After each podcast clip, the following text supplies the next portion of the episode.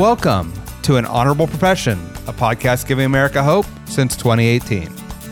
I'm Ryan Coonerty. Along with Debbie Cox Bolton of the New Deal, I'm lucky enough to be your co host.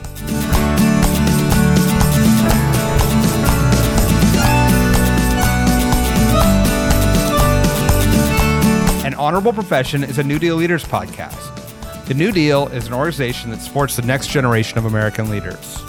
From attorneys generals to state senators to mayors to school board members, these are the people that are pushing policies and politics that will respond to climate change, rebuild our economy, address racial injustice, and restore our democracy. These are incredibly talented people who have dedicated themselves to public service when their country and their communities needed it the most. Check out newdealleaders.org to see what I'm talking about. The winter blues have you down, and Honorable Profession is here to warm you up. Today we talk to Hawaii Representative Patrick Branco. Representative Branco had a long career as a U.S. diplomat, serving in places as diverse as Pakistan and Colombia before returning to his hometown to run for office. In the state legislature, he's an advocate for environmental protection, economic reform, and bridging the divide between Native Hawaiians and residents. He uses the skills that he learned as a diplomat in order to get better policy for his community. He also shares with us how to make the most out of your trip to Hawaii and to engage with the wonderful culture and natural resources of the islands. Enjoy. Representative Patrick Branco, welcome to an honorable profession. It is wonderful to be talking to you today. Thank you for having me. I'm excited to talk to you folks. Let's start just by making the world jealous. Uh, why don't you describe uh, the weather outside your uh, window right now? The weather is absolutely perfect. It's about 75 degrees, light tropical breeze, 15 miles per hour. And there are beautiful birds flying outside of my window. It's just a beautiful, it's a beautiful view. Uh, I have no complaints living in Hawaii. tough life, tough life. And uh, yeah, I imagine this parts of the country will still be uh, freezing as this airs. So um, I'll let them just eat their hearts out.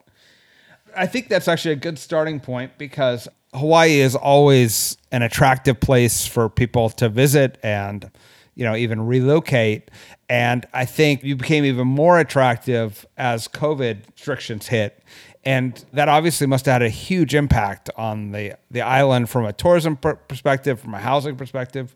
Can you talk a little bit about what that experience was like? Well, for COVID, you know, we had a lot of those who wanted to come here and work digitally, so that was a big influx into our into our economy.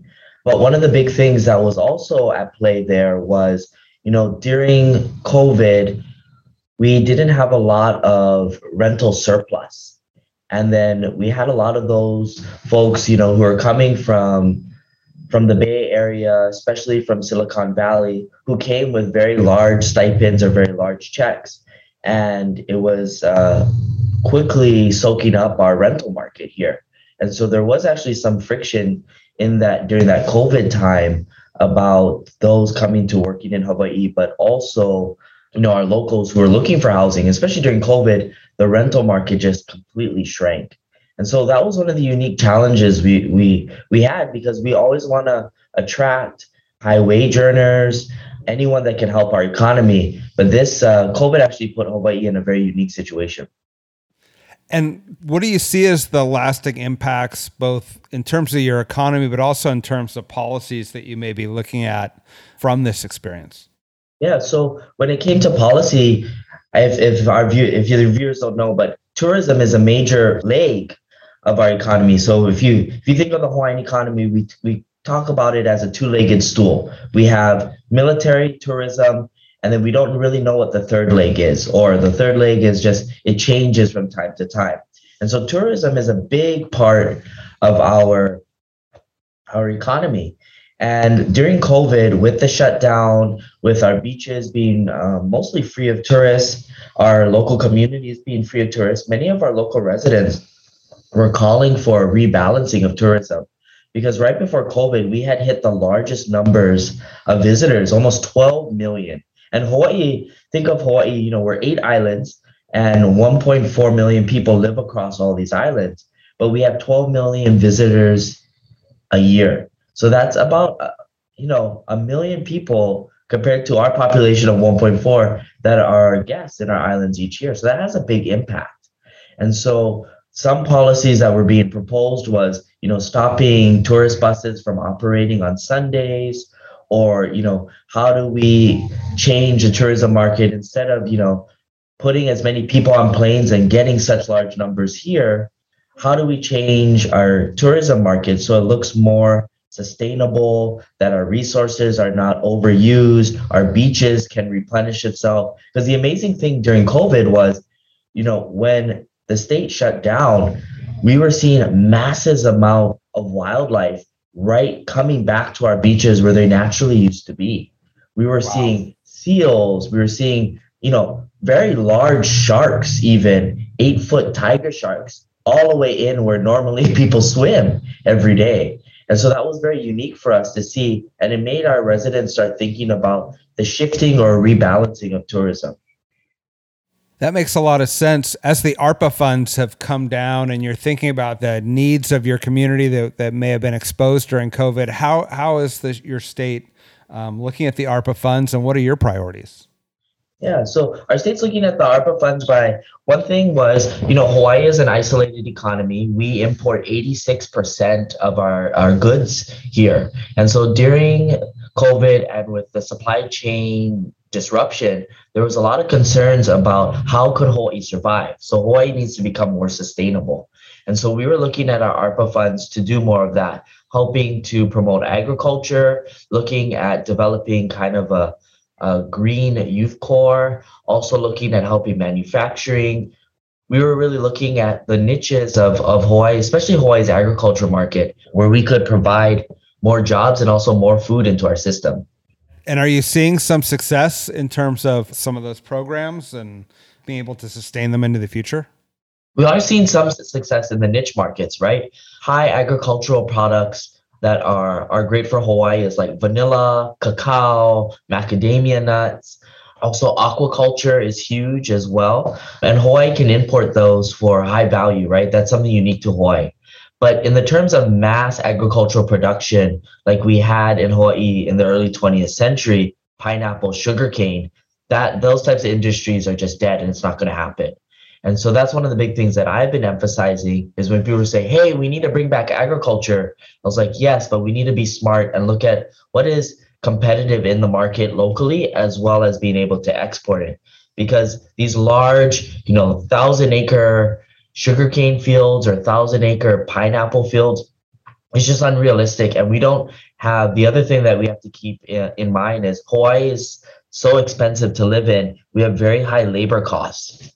And so it's just going to be not productive, right? If we, we grow pineapples and you can only uh, sell it for $3, but the actual person picking the pineapples or working working in the fields, you need to pay at least 25 to $30 right? It just doesn't make it make it feasible. So that's why we have to look at those kind of high net high value agricultural products. Where do you see your state in 10 or 20 or 30 years as we see the impacts of climate change and remote work, all these big forces that are going to be uh, pushing on all of us, but I imagine pushing on places like Hawaii that are so uh, attractive to so many people. Yeah, we're we're gonna have a rough time with climate change.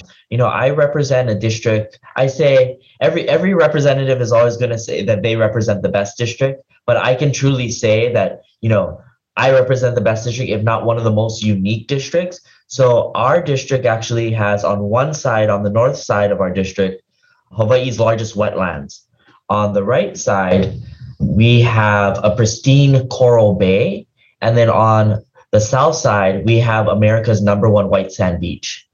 And so it's a very unique district. And then because of the unique uh, topography of our district, we are already seeing sea level rise. Our beaches are eroding. We're seeing um, coral bleaching also in, in our bay. And these are these are really serious issues. The other thing statewide is it was just convenient for us to build infrastructure, highways, electricity plants all along the coast, right? Hawaii's topography goes from the beach and it rises very quickly into the mountains. So it just made it made sense at the time. But now with climate change and sea level rise, we have to seriously look at moving our infrastructure back, which is going to cost billions of dollars over the next few years. And then also, we have many residents who live on the seas, and many of them are putting in seawalls, and seawalls actually contribute to sea erosion, uh, beach erosion. And so we have to figure out, we have some big challenges in here in Hawaii. And I'm on the Water and Land Committee. I'm the vice chair of that committee. And these are issues that we're looking at, policies we're looking at changing to make sure that Hawaii can maintain, you know, our beautiful landscape. Absolutely. And I want to dive into that. I also have to point out, just because this is what elected officials do. So I am lucky enough to represent the district where the Hawaiian princes first surfed on the mainland of the United States in 1885 on big uh, redwood boards uh, right right here at the river mouth. And so uh, I always feel a deep connection uh, to Hawaii as we uh, as we share that surfing, the commitment to surfing and our natural environment. Yeah, I recently saw one of those surfboards that that was used up there, and that thing was like 18 feet and it weighed like almost 300 pounds. Yeah. Like I just cannot believe like that it's so huge, but also the sheer strength that our our princes had to be able to carry that and navigate that in the ocean. I know, I know. Yeah, when you yeah we we have we look at the boards and yeah they're insane. It's like a boat almost, and the fact that they uh, yeah carried that out and then paddled it out and then were able to to ride the waves. It's it's just uh, just incredible. But let's talk about that. You're on the key committee that that looks at environmental protection. So what are your what have been your priorities this year as you're trying to to sort of begin the conversation around all these adaptations and impacts to the environment that we're seeing?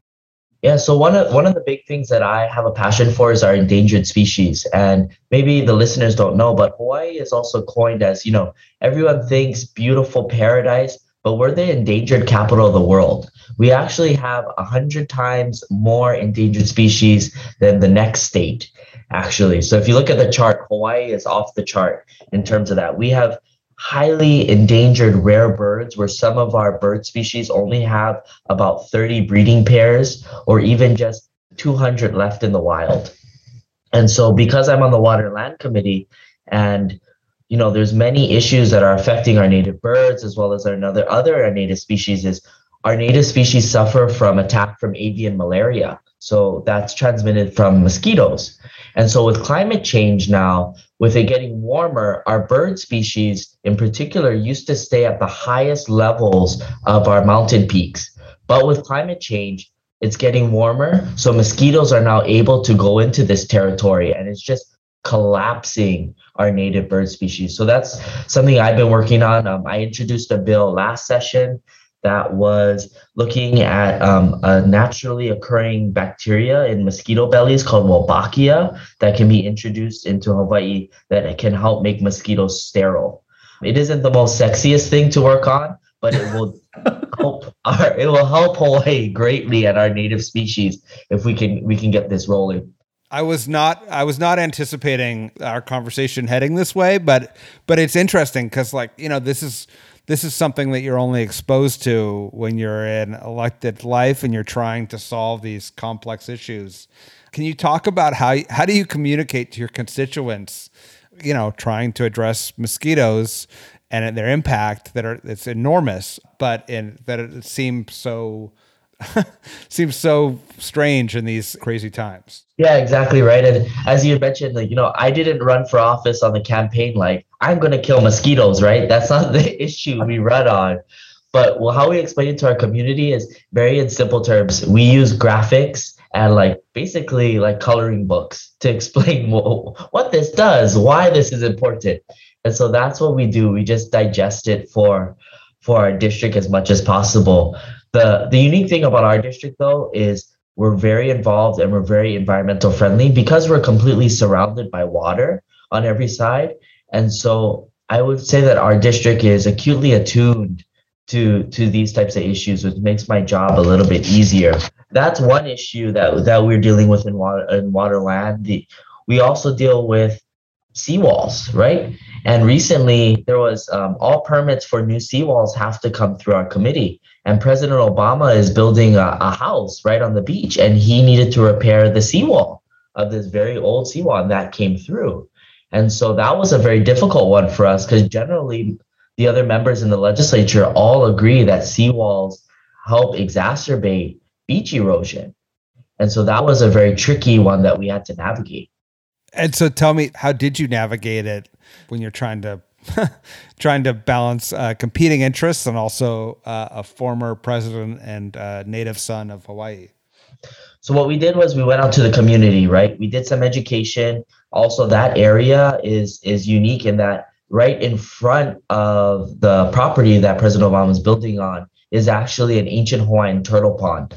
Ancient Hawaiians uh, would eat green sea turtles. That was a delicacy, especially for our chiefs. And this is the only known native Hawaiian fish pond that's over 800 years old that where sea turtles was raised in kind of uh, a captive setting. And so that was also important there. And so it kind of helped in the sense that that being there kind of made the sense why there needed to be a seawall. But we definitely needed to have that conversation with the community.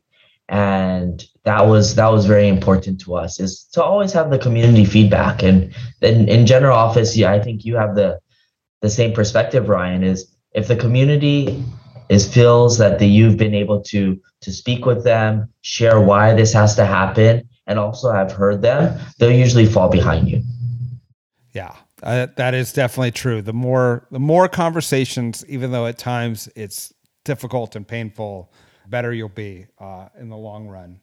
I want to shift a little bit because you just have such a fascinating life story, and you've really dedicated your life to public service, but public service in in a lot of different forms. Can you talk about your path prior to getting elected to office and and where that commitment to public service uh, came from in your life? Sure. So prior to running for office, I was a US diplomat and I had served in Colombia twice, Pakistan, Venezuela, and the Secret- Secretary of State's Operations Center. So it was a great honor to represent our country abroad and be a public servant. But really, the motivation to become a public servant, I think, started with my my education. I was very fortunate. There's a, a a unique high school called Kamehameha Schools. Um, king Kamehameha was the first king of Hawaii that united all the islands. And his last heir to the throne, Princess Bernice Pauahi Bishop, accumulated this vast amount of wealth. Uh, she owned 10% of all the lands in Hawaii. She had no children. And when the crown was offered to her, she actually said that she didn't want to, to sit on a throne. She wanted to be amongst her people.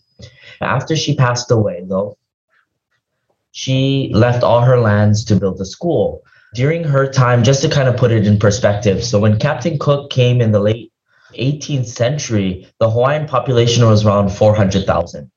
And so 100 years later, kind of around Princess Pauahi's time when she was writing her will, the population was down to, to 40,000. So only 10, you know, 90% of the Hawaiian population had perished through foreign diseases. And she really felt that to give our native people a chance, she believed in education was the best way. So she left all her money to build this school, the Kamehameha schools, that is solely for the education of Native Hawaiian children. And I was very fortunate to receive a spot there. And when we were there, we were always taught that, you know, they are not able to educate all Native Hawaiians. The school just doesn't have that capacity. The school has a very large endowment. The endowment is around $14 billion. It's behind Stanford and Harvard's endowment, uh, but it's very large. It's the world's largest private school. But they really ingrained in us that you are here not studying for yourself, you are studying for our people and to be leaders of our people. And that's really where I think my background was really ingrained to me about being a public servant. And so from there, it really triggered this desire to give back to to the people of Hawaii. Can you talk about your work overseas and what it entailed and did it provide you with any skills that, that you're able to apply now as you're uh, as a representative in Hawaii? Sure. I actually think we need more diplomats in elected office. Uh, it just it just helps. It's able we're able to bridge across, especially in this polarized political environment. I think being a diplomat brings a lot of brings a lot of skill set in the terms of being able to engage with people, to have those difficult situations, and also having an open mind, right? And I think the one thing that being a diplomat taught me, especially when I was abroad in, in Pakistan or in Afghanistan for a little bit or Venezuela, was we have more in common with others than that separates us. So if you focus on finding that common ground first, and then it's much easier to approach those those hard topics. I, I tell you my first uh, tour tour in Colombia that was completely different. I had never served in in the region. I wasn't familiar. I had just learned Spanish. Um, my education was actually in international relations, but I was more of a Korea hat, an East Asia hat. And so when you're a US diplomat, they train you to be able to parachute into any embassy worldwide and be able to fulfill the job as a generalist. And so in Colombia, I was fresh uh, out of Spanish class. I, I could barely order food. But I think what helped me when I was there was my training went as a diplomat to find common ground, especially during the time when the peace deal was being negotiated in Colombia with the FARC. That was really important. Colombia was going through 50 years of internal conflict, and we had to be very understanding of that, right? When it comes to US foreign policy, we think of how it affects the United States, whether it's drug trafficking, sex trafficking, and whatnot. But we also had to remember that Colombians went through an extreme amount of violence in the last 50 years before the uh, the finalization of the peace process. And so having that understanding and knowing and being willing to listen first, I think was very very beneficial in my diplomatic career. And what made you decide to come back home and get involved in in politics? I always knew I wanted to come back home and I always knew that I wanted to run for office especially for me being part Native Hawaiian. Our state legislature has uh, 25 senators, 51 state representatives, and you know less than 10% of that, only like about eight of us are actually of Native Hawaiian descent. And so I think for me, I've been very fortunate that I had the education, I had skills, and a lot of amazing opportunities. But the goal was always to come home and serve our people, and and especially fill that space and give a, a voice to to our Native people in the state legislature. And that's also a unique challenge for me because I represent the town that I grew up in. My family's lived in this town since 1953, but the majority of the population is not Native Hawaiian, right? And our viewpoints in the district sometimes are, are contrary to what the Native Hawaiian community wants. And so that's a unique line that I have to carry every day when when I'm making legislation, when I'm thinking about decision making, right? And so that just puts me in a very unique position. And, you know, I think I'm doing a good job. I think I'm moving the marker on Native Hawaiian education, uh, helping our people reclaim our language. Our language was publicly banned in the early 20th century. And so I have a lot of measures that are helping Native Hawaiians, helping language. But in general, language benefits everyone. Whether it's Native Hawaiian that you're learning or you're learning Japanese or Chinese, this is a common ground that I think I found and that I have an expertise in. And so that's one of the measures that I've been pushing, several measures, is to help promote the learning of, of Olelo Hawaii in our public schools. Can you talk about like an example of where that that that tension between the native Hawaiians and maybe the majority of your residents comes and then how do you how do you think about those competing values? So, so one example would be our wetlands. So our wetlands were actually cultivated by Native Hawaiians into these very productive, what we call taro fields, so similar to like rice paddies, and also um, fish ponds through a series of irrigation. And this this area was um, the most productive. It was the breadbasket of Oahu, um, feeding um, you know the ancient Hawaiian population. And so many Hawaiian groups want to see a restoration of these wetlands into productive fish ponds so we can do our traditional agricultural practices. But many residents want it to be, as I already described, our, our town is beautiful. President Obama uh, vacations there regularly. People seek out our district and want to live there. And so there's always this conflict with tourism or overdevelopment or fear that our town will become kind of a Waikiki, a tourist hub. Um, and we want to keep that small town charm. And so right now there is a plan to help not redevelop, but help clean these fish ponds, these wetlands out of invasives and make it productive again for the community. But some in our community just want it to not be touched because they see it as another potential tourism site to that would attract more people to our town. Even though some Native Hawaiians in our district want to use redevelop and use this as uh, a, uh, an area where we could use, do our traditional cultural practices.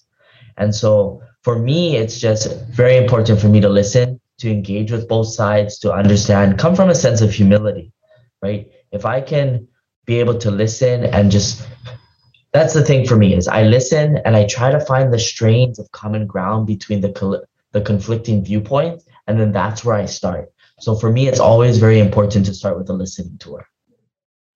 That makes so much sense. And do you find that the non-native uh, residents there's such a history and pain?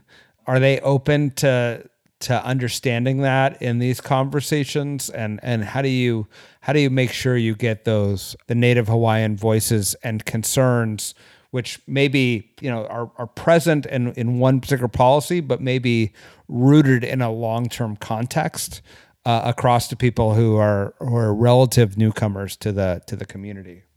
Yeah. So as, as I mentioned earlier, it's it's just about listening, finding the common ground, finding those points, and being able to distill them to okay. These these when I speak with Native Hawaiians, I'm like, okay, this is this is what you want. One, two, three, four we it's it's hard to get there first, but that's what I try to distill down. And then I go back and forth and I talk. And the other thing too, which is also our town is people love our town and people have lived there for generations. Like my family, I'm fourth generation living in this town. And that's something we're very proud of. And so many of the residents, even though they may not be Native Hawaiian, their families have lived in this town for 80 to 100 years, right? And so that's also a unique perspective. And many of our relatives, uh, you know, my father is not Native Hawaiian, but he's his family has lived here for over 100 years and they also have a voice and they also have a voice of concern and so that's that's something i try to recognize and when i when i speak with native hawaiians i try to you know one i'm from the community i'm part native hawaiian but also share with them too you know think about what would you say in this context to someone, to your family member who isn't Native Hawaiian? You know, you wouldn't want to exclude them, right? And that's it's very counter our culture as Hawaiians to always be, we always are in, inclusive. And so I try to, you know, frame it in different ways to make us think about it. And then on the other side too, try to educate because a lot of people unfortunately just they don't know the sad history of hawaii right and know that there there's generational trauma even though the overthrow of the hawaiian monarchy was over 100 years ago and you know president clinton signed an apology resolution to us there's still many unresolved issues for native hawaiians in our in our homeland and we only increasingly become a minority. And the latest census actually showed that the majority of native hawaiians live on the continent compared to living in hawaii. So they're being displaced in our in our in our homeland.